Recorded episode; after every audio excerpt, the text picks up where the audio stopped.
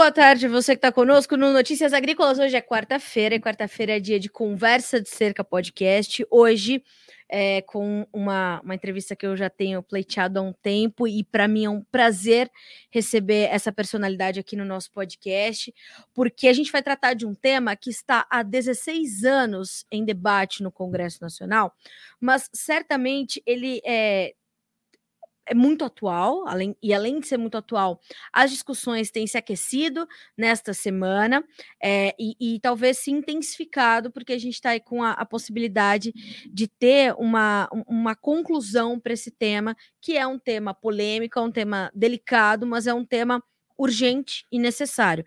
Para que haja paz nesse país, para que haja segurança jurídica para povos indígenas, e para produtores rurais. E para o Brasil, de uma forma geral, porque a última entrevista que eu fiz com o meu convidado de hoje, ele falou justamente isso. Eu tive o prazer de encontrá-lo durante o Congresso Brasileiro do Agronegócio, realizado pela BAG no início de agosto, e ele me disse isso: falou, Carla, a gente precisa aprovar o marco temporal, que é o tema do nosso episódio de hoje, do Conversa de Cerca, para a gente ter paz no Brasil.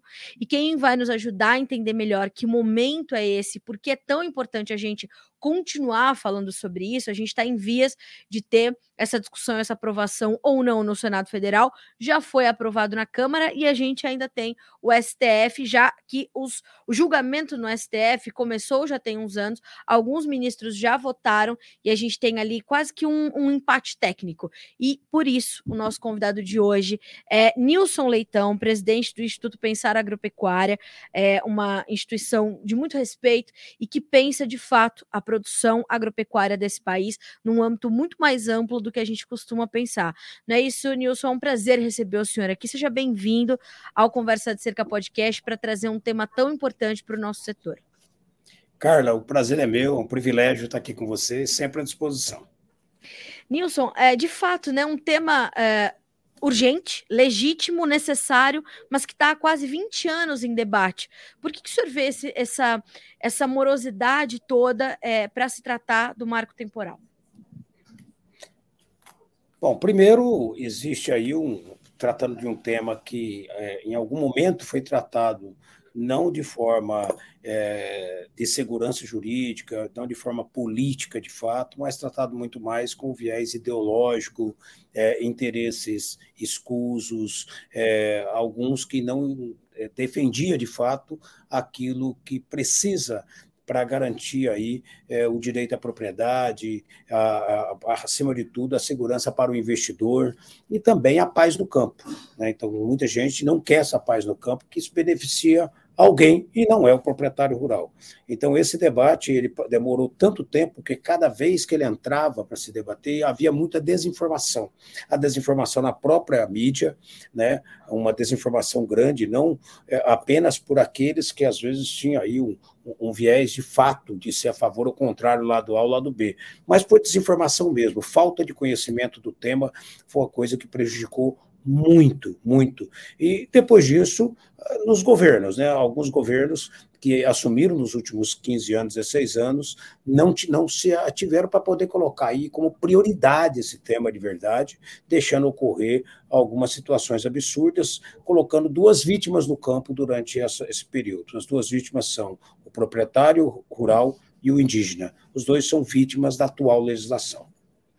E assim como a lei da regularização fundiária, aí por favor o senhor me corrija se eu estiver equivocada, mas a questão do marco temporal, talvez numa, numa, numa amplitude ainda maior, é, a gente vê o engajamento de alguns setores da sociedade, principalmente é, a, a, a, classe artística, por exemplo, apoiando muito forte a, a não aprovação do marco temporal. Isso ganha um, uma repercussão grande na mídia generalizada, isso ganha um, um, tom retórico completamente diferente, essa desinformação acaba tomando um lugar maior do que os fatos, do que a realidade e do que isso poderia ser muito bom, principalmente para os povos indígenas. Como a gente trabalha para para mudar essa chave, Nilson, essa chave da comunicação que, claro, vai é, se estender até o Congresso para termos ou não uma aprovação desse tema, porque a opinião pública, nesse caso, ela tem um, uma, uma influência considerável, né? eu, considero importantíssimo é, que isso seja bem esclarecido para a população, é, para toda a sociedade brasileira. Eu não, eu não aposto e nem desejo que seja apenas uma aprovação no Congresso para beneficiar é, um lado da sociedade. É, é, muito importante que a sociedade entenda o contexto do que está sendo votado e perceber que isso não é para favorecer é, alguém, mas para favorecer o Brasil. Um país que não tem segurança jurídica, que não garante o direito à propriedade, como reza a Constituição, ele traz prejuízos enormes. Mas alguns dados é bom colocar para você, Carla, até para a população entender. Primeiro, qual a vantagem que tem é, é, essa, esse modelo de demarcação? É, que vantagem que tem para o índio, por exemplo? É, nenhuma porque casos que houveram, por exemplo, em 2013, quando houve uma homologação de um decreto para demarcar a área de, da, do SAMI Sul, lá no norte da, da, do Araguaia de Mato Grosso, aliás, no Araguaia de Mato Grosso. Lá desalojou praticamente 7 mil famílias para atender um pedido que não era dos indígenas, esses pedidos sempre são de ONGs ou do próprio Ministério Público Federal, fez uma demarcação baseada numa narrativa e aquilo acabou prosperando. Como a, marca, demarcação de área indígena é um tema que não é democratizado o debate, o estudo, ele é feito de forma unilateral, e o proprietário rural, que será vítima desse processo quando começar a demarcação, vítima por quê? Vítima porque quando há uma expropriação, ele é retirado da sua propriedade sem direito a nada ele é um proprietário rural que tem a escritura da terra, que paga imposto, às vezes tem um financiamento no banco, ele produz, né, sustenta uma família, ajuda a sustentar uma comunidade, um município, o estado e o país, mas quando acontece a homologação, o decreto dessa demarcação é retirado da sua propriedade, por isso que ele é vítima. Ele só entra no debate depois que o estudo está homologado, esse estudo ele pode ser é, combatido pelo proprietário rural ou pelos proprietários rurais, mas quem vai julgar é o próprio antropólogo que fez aquele estudo. Então, quem fez o estudo dizendo que tem que marcar é que vai julgar o estudo do proprietário que está dizendo que não pode marcar e colocando suas razões. Quer dizer, totalmente unilateral, contaminado, é, antidemocrático e até desonesto intelectualmente. Não há um debate democrático para isso. Então, todas as demarcações do Brasil estão judicializadas. Aquelas que prosperaram foram judicializadas. E um paralelo é a questão social, em que não melhorou a vida do índio, entre 2009 e 2015, aumentou em morte de índio mais de 178%, e de todo esse percentual de índios falecidos, 40% são crianças até 5 anos de idade e não morreram a tiro, a facada, a homicídio, não é nada disso. Morreram por doenças, é, fome, miséria e tantas outras coisas que vive a realidade do indígena brasileiro. Não é aquele índio da capa da revista que algum europeu vem aqui e busca, ou, ou algum artista vem aqui e busca, ou alguma ONG promove, mas a vida real da aldeia como um todo, ele é totalmente dependente do dinheiro do Estado, Total, todos eles dependem de Bolsa Família e todas eles, todos eles dependem do atendimento de saúde daquele município né, ou do seu vizinho, porque lá não chega a estrutura do governo, lá não chega a FUNAI, lá não chega ninguém. Isso sempre foi assim. A FUNAI se tornou uma grande demarcadora de terra.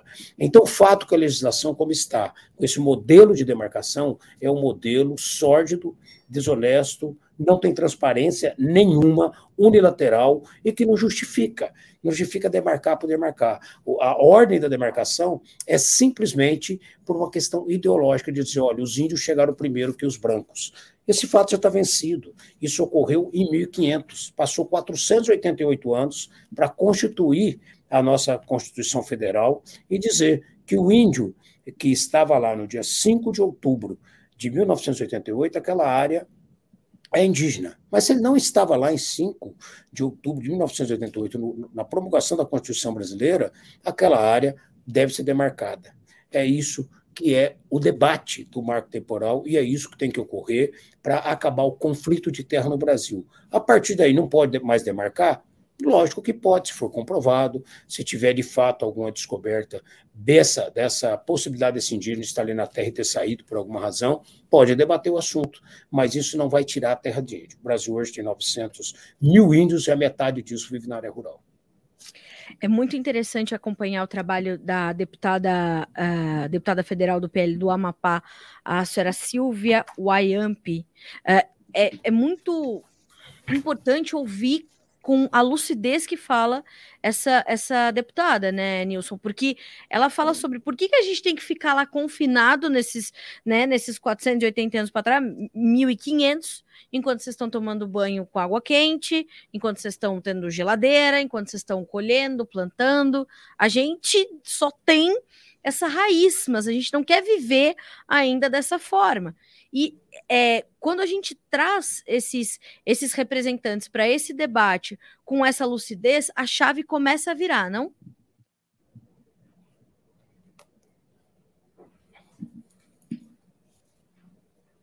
O senhor me, o senhor me ouve?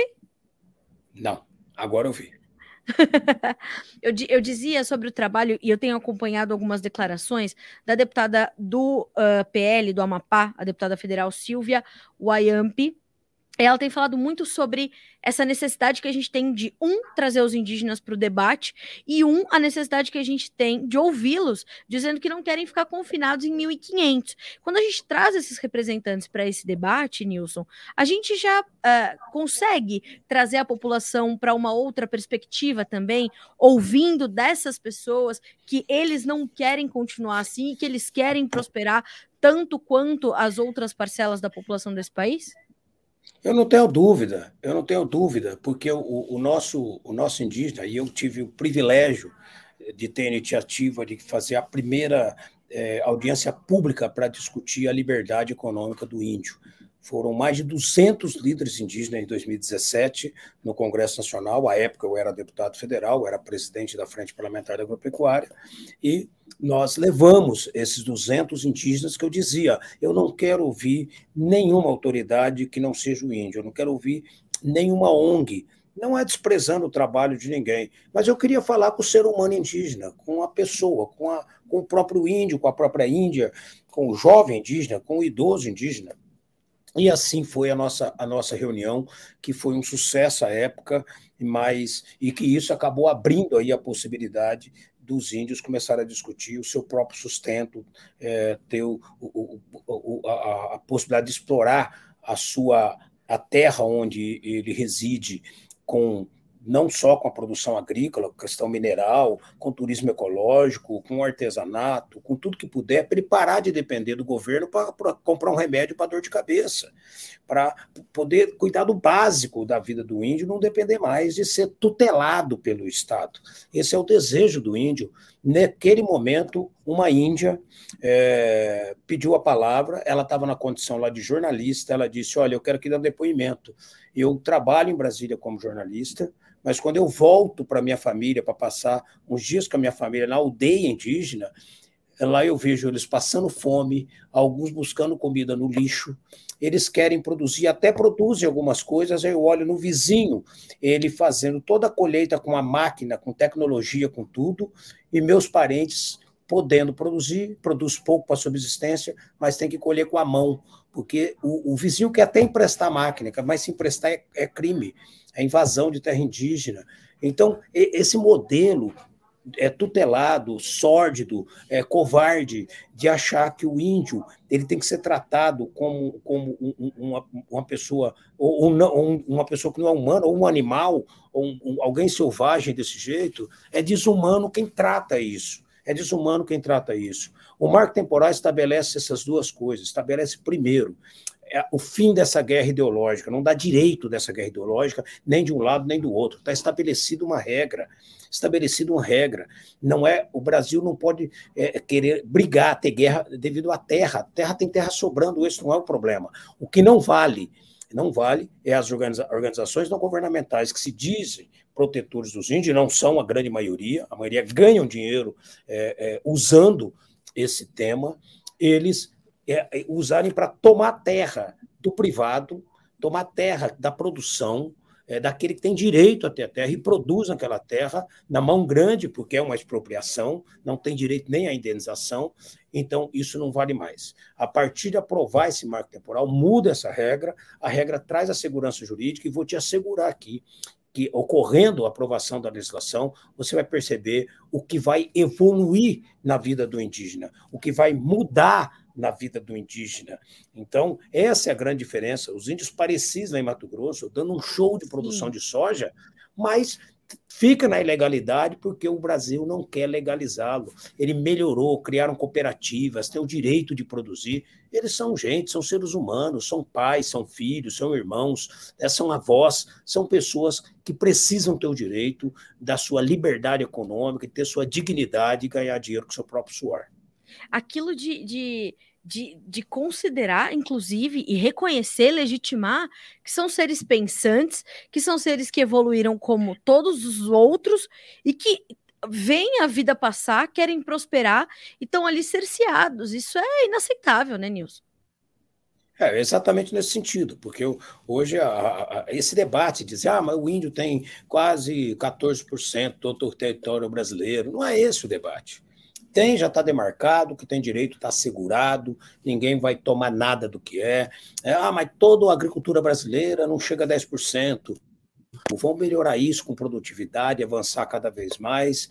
Agora, quando se tratar da questão indígena, que já tem uma área enorme é, para a quantidade de índios no Brasil, vou te dar um dado: o Parque Nacional do Xingu tem 2 milhões e acho que 200, 300 mil hectares. O Distrito Federal tem 426 é, mil hectares. Então, a, o Distrito Federal tem 3 milhões de habitantes. Lá no Parque Nacional de Xingu tem 5 mil e poucos índios, 6 mil e poucos índios. Agora acabaram de aprovar um estudo, é, diz que é para atender 60 índios, numa área de mais de 360 mil hectares para atender 60 índios. Então, não é a lógica isso. Tá tenta, é, são 201 propriedades rurais que está sendo estudada para se transformar em área indígena. Para quê? Os índios não vão produzir ali, os índios não vão fazer essa caça e pesca ali. E essa mesma etnia que querem demarcar para esse índio já existe no Parque Nacional de Xingu, que cabe lá com toda tranquilidade mais 60 índios no Parque Nacional de Xingu. Então, essas ampliações, esse modelo sórdido, esses estudos que trazem segurança jurídica, que traz a incapacidade do Brasil poder se promover de fato, dizer nós respeitamos nossos indígenas, então acaba esse tipo de comportamento do Estado brasileiro, da FUNAI, acaba colocando de refém o nosso proprietário rural, a imagem da agropecuária brasileira para o mundo, dizendo, olha, os agricultores tomaram a terra do índio, e é mentira. Não é assim que funciona. Não há no campo como alguns querem vender, não há uma guerra de, de, de, relação entre o produtor rural, o proprietário rural e o indígena. Não existe isso. É, casos isolados que não daria para chegar a 0,01% se ocorreu eu não encontrei nenhum boletim de ocorrência desse sentido, nesse sentido, enquanto eu fui relator da CPI da FUNAI e do INCRA em 2017. Então, é, são narrativas construídas para conflitar, para dividir, separar a, a, o índio do proprietário rural. Aqueles que defendem o proprietário rural, eles são contra o índio, aquele que defende o índio é contra o proprietário rural, não tem nada disso. Não tem ninguém contra ninguém. A segurança jurídica tem que ser, de fato, resolvida na aprovação do marco temporal. O senhor se preocupa com o, o o debate, porque a gente conseguiu aprovar o marco temporal na Câmara dos Deputados, houve ali até uma, uma, uma medida de um pedido de urgência, enfim, vamos para o Senado e foi pauta, inclusive, né? A relatora, é, a Soraya Tronic, trouxe essa, essa pauta na reunião da FPA dessa semana, nessa terça-feira, dia 22, esteve ali com o deputado Pedro Lupion, presidente da Frente, e mais parlamentares que conhecem também o assunto é, tão profundamente é, é, quanto o senhor nos traz, toda essa, essa experiência aqui, enquanto presidente presidente da frente trouxe todas essas discussões e a gente vai para o Senado. Vamos entender o Senado. Mas lhe preocupa a condição no STF? Atualmente no STF a gente tem o voto do ministro uh, Edson Fachin contra o marco temporal, o ministro Nunes Marques a favor e o ministro Alexandre de Moraes também contrário ao marco temporal, mas a favor da indenização ao produtor rural. Que problemas a gente pode ter é, para aprovação, como deve ser, como tem de ser, para levar a segurança para o campo do marco temporal no STF diante desse cenário que a gente tem hoje? Bom, vamos lá fazer um paralelo. No, na, no Senado Federal, o que a senadora Soraya leu e isso é um, uma, uma, grande novidade, uma grande notícia, né? leu o mesmo relatório da Câmara Federal. Então, significa que a leitura dela, se aprovado como ela leu e, e aprovado, porque vai aprovar na Comissão de Agricultura, depois vai para a CCJ, aprovado na CCJ daquele jeito, e foi para o plenário aprovar, significa que está encerrado o, o, debate no Congresso Nacional. E aí vai é, para a sanção. Então, essa é a grande novidade que pode acontecer. Paralelo a isso, no STF, você já resumiu aí o voto do Faquin contra o marco temporal, o Nunes Marques a favor, e o Alexandre Moraes vem com voto que é um meio termo. Um meio termo que diz o seguinte: olha, se já está homologada a área é, antes de 88, aqueles mais de 300, 400 temas que estão lá no, no, no STF, o índio é que vai ficar com a área.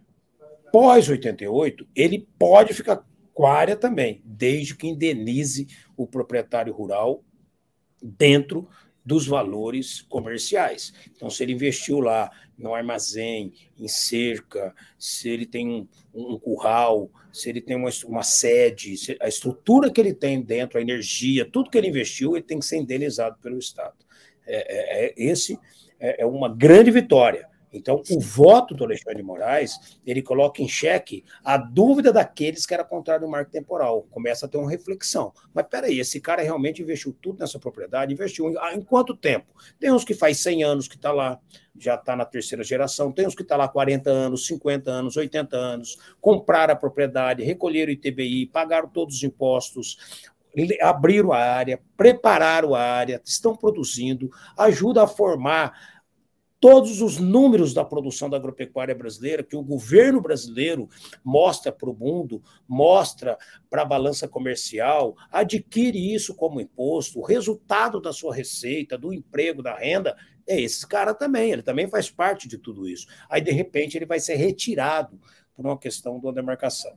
Então, o STF, é esse voto, Alexandre de Moraes, é um voto que não apenas juridicamente, mas ele serve também para reflexão dos demais ministros que talvez ainda não entenderam, não é obrigado a entender, isso tem que se ater à Constituição, mas é importante que o juiz, ao julgar, ele compreenda o caso, ele compreenda a consequência, o impacto e a história.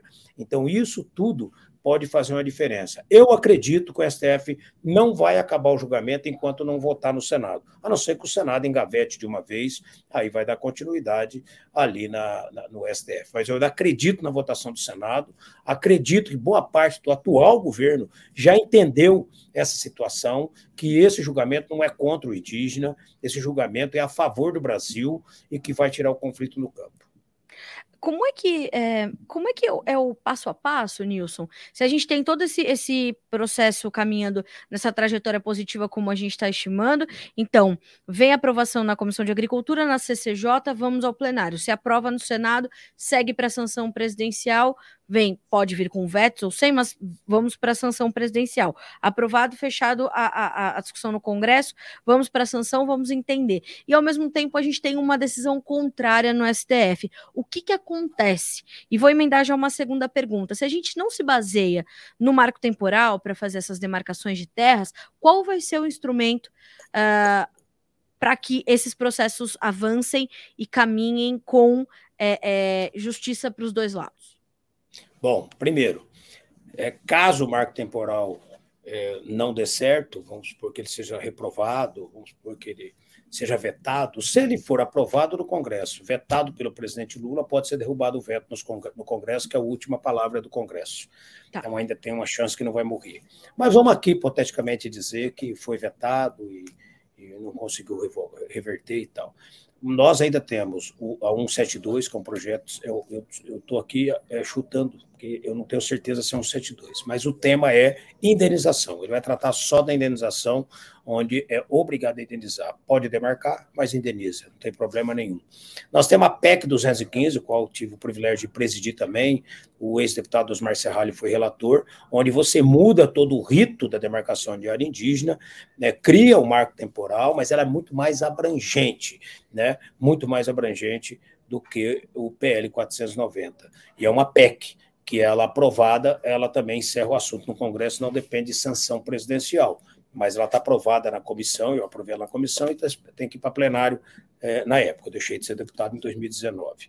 Bom, agora, é, fora essa situação, tem outros temas que podem ser apresentados pelos parlamentares tentando evitar né, o que está hoje. O que está hoje é o pior de tudo, não pode acontecer. Quanto ao STF, ele não vai, eu tenho certeza absoluta, aprovado pelo Senado é, e indo para a sanção, a legislação do Congresso Nacional ela sobrepõe a, a, a, qualquer tipo de medida, a não ser que seja uma afronta à Constituição, que aí o STF entraria. O STF já tem conversado bem com o Congresso e dito o seguinte: olha, o papel é de vocês, siga em frente, nós só vamos entrar em campo se vocês não fizerem o papel de vocês. Então, eu acho que está bem conversado entre os poderes, eu não acredito que haverá uma concorrência de decisão. Nilson, uh, como é que a gente avança na sequência? Como é que o senhor vê? É, é, o senhor falou, eu gostei muito dessa, dessa pontuação para a gente avançar um pouquinho nesse tema, que é essa esse entendimento de uma parte considerável do governo de que essa, esse é o caminho mais lúcido para essa questão das terras consideradas e ah, possivelmente demarcadas como indígenas. Como é que o senhor está avaliando até agora a atuação do governo federal é, diante desse tema? É, lhe surpreende de alguma forma? É, corre dentro do que o senhor imaginava ver é, com a sua experiência política? Como é que o senhor vê esse momento na política versus a questão do marco temporal? É, eu, eu, acredito, acredito muito de que quando existe essa, esse momento em, em, onde há mais informação sobre isso, houve um contraditório muito forte e há dentro da estrutura é, do governo uma, alguns atores que conhecem o assunto e já defenderam esse assunto lá atrás, já defenderam o marco temporal lá atrás, agora dentro do governo, é claro que acaba ficando uma situação de, olha, eu não vou mudar minha opinião porque eu mudei de lado político, né? Eu continuo tendo minha opinião. Então, eu acho que esses atores serão importantes para que possa convencer o governo cada vez mais, principalmente o presidente da República, que é o que tem a caneta para sancionar ou vetar, de dizer esse é o melhor caminho para acabar com essa guerra. O que é importante entender, cara, que o modelo atual até agora não, não é um modelo de sucesso, não é um modelo de paz, não é um modelo de resultado. Uhum. Esse é um problema sério. Então, esse, esse, esse modelo atual, ninguém pode concordar que está bom, só quem quer a anarquia, só quem quer a bagunça, quem quer de fato que fique todo mundo prejudicado. Então, aí sim pode gostar desse modelo.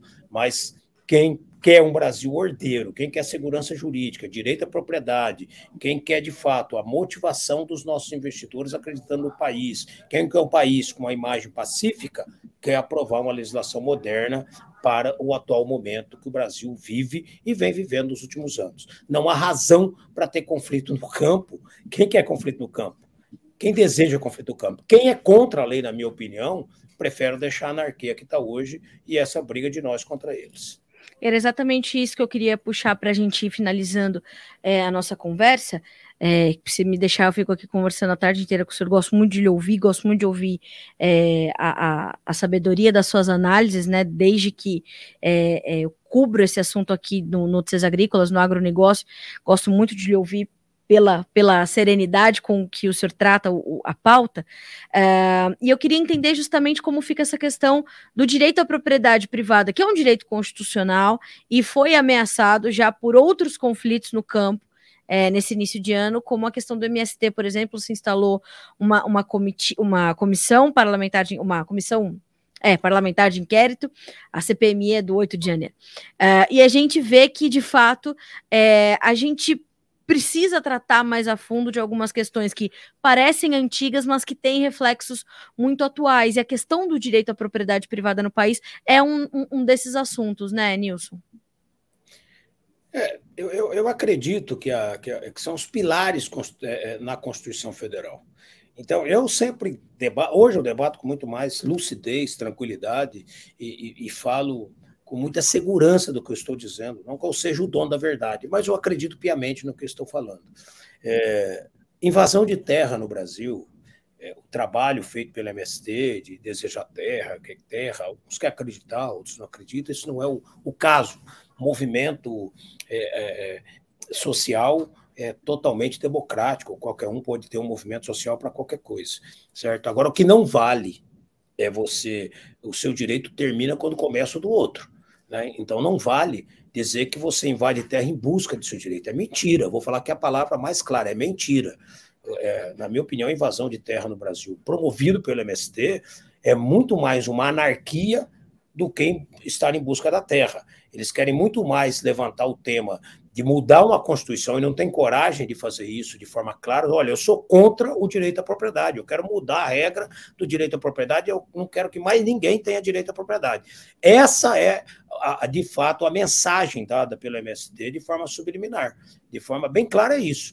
Porque na CPI de 2017 demonstrou de forma clara que houve mais de um bilhão de reais que entraram nos cofres de organizações não governamentais no Brasil para manter uma massa de manobra à beira de estrada em barracos. Como é que aquelas pessoas ficam na beira de, de, de barraco, na beira de estrada, na beira de cerca ali, é, em, em, barracos durante meses, anos? Como? Quem que banca aquilo ali? Se, é uma, se o MST não tem um CNPJ, não tem uma renda, não tem uma receita, essa receita é bancada por algumas organizações não, não governamentais, entrega um cartão de saque de, de, de bancário para cada um sacar na época R$ 1.500, R$ 1.600, R$ 1.700. Muitos ficavam durante o dia, ia para sua casa dormir em alguma cidade próxima para poder fazer esse movimento e agora cada vez mais se descobre isso. Então, na verdade, não é esse o tema que nós estamos discutindo, mas o tema principal é o seguinte: é, invadir terra é crime. Então, se qualquer movimento quer discutir o direito à terra, discute dentro da regra, dentro da lei, dentro dos programas dos governos né, estaduais, municipais e do governo federal. Como qualquer é, é, é, é segmento tem que fazer, é, o sem trabalho, o, o, o, sem padaria, o sem açougue, né, o sem carro, né, ou seja lá o que a pessoa não tiver, ela não pode invadir a casa dos outros, o comércio dos outros, dizer, olha, eu, me for, eu sou chefe de cozinha, não tenho restaurante, vou invadir o seu restaurante. Quer dizer, essa é a coisa mais absurda. Então, esse detalhe da invasão de terra no Brasil não é, na minha opinião, algo que se busca com o direito à terra, porque em 2017 o TCU é, tem um relatório que devolveu da reforma agrária mais de 200 mil é, é, é, áreas de assentamento por falta da, da presença do, do proprietário ou por irregularidades, e o MST dizia que precisava de 120 mil terras. Então era só fazer um acordo com o governo que foi devolvido e entrar, mas não era esse o interesse e nunca foi esse o interesse. Nunca foi. Não tem. A maioria dos assentamentos brasileiros, o problema não é terra, ou a maioria de quem, de quem é vocacionado para terra não é terra é falta de assistência técnica, falta de energia no campo, falta de internet no campo, falta de saúde, segurança, educação próximo da área rural. A área rural padece por outras coisas, mas não por falta de terra. Não é esse o motivo. Então, o direito à propriedade é o tema que está sendo discutido, na minha opinião, sobre qualquer ótica em relação à questão ideológica. Não é a questão de área indígena, não é a questão de, ah, porque tudo é indígena, porque não quer direito à propriedade. Vamos invadir terra, porque não quer o direito à propriedade. E a direito à propriedade não é uma decisão é, partidária de governo, não. Está na Constituição Federal. Olha, é, como eu falei, né? Se, eu, se me deixar, eu vou ficar aqui trazendo vários outros temas de interesse do agronegócio, porque eu sei que o senhor vai dar um show de informações, mas é, o nosso tempo é curto, mas eu já vou marcar, já vou aqui pleitear com a minha produtora mais agendas com o senhor, para a gente continuar trazendo de forma tão clara e objetiva é, pautas tão importantes como essa. É, é e eu fico feliz que a gente possa trazer para nossa audiência esse sentimento do senhor de que a gente, é, por favor, também me corrija se eu estiver equivocada na minha interpretação, mas me parece que a gente está mais próximo de ter uma, um, uma finalização para esse tema, né, Nilson? Me parece que a gente tem avançado a passos um pouquinho mais largos. Eu acredito piamente nisso, estou muito otimista com isso. Eu Sim. tenho que aqui é, reverenciar a Frente Parlamentar da Agropecuária. O trabalho da Frente Parlamentar foi imprescindível para que pudesse convencer os demais pares, tanto que foi votado na Câmara com mais de 400 votos. Eu tenho também que enaltecer a coragem do presidente da Câmara, deputado Arthur Lira, que colocou em pauta é, e disse: olha, disse que iria colocar no ano passado e falou: espera, nós vamos colocar no momento certo, e foi colocado em pauta e foi aprovado. Agora, no Senado Federal, a mesma coisa, a luta dos nossos senadores, espero ter aí a sensibilidade do presidente do, do, do, Senado, Rodrigo Pacheco, que é um, um, advogado que entende do direito, que também quer a segurança jurídica, o direito à propriedade, é um, uma grande autoridade brasileira que assume um papel importante nesse momento e vai tratar de um tema que vai virar a página do Brasil na área rural brasileira, vai trazer segurança. Então, eu estou muito otimista que vai ser aprovado.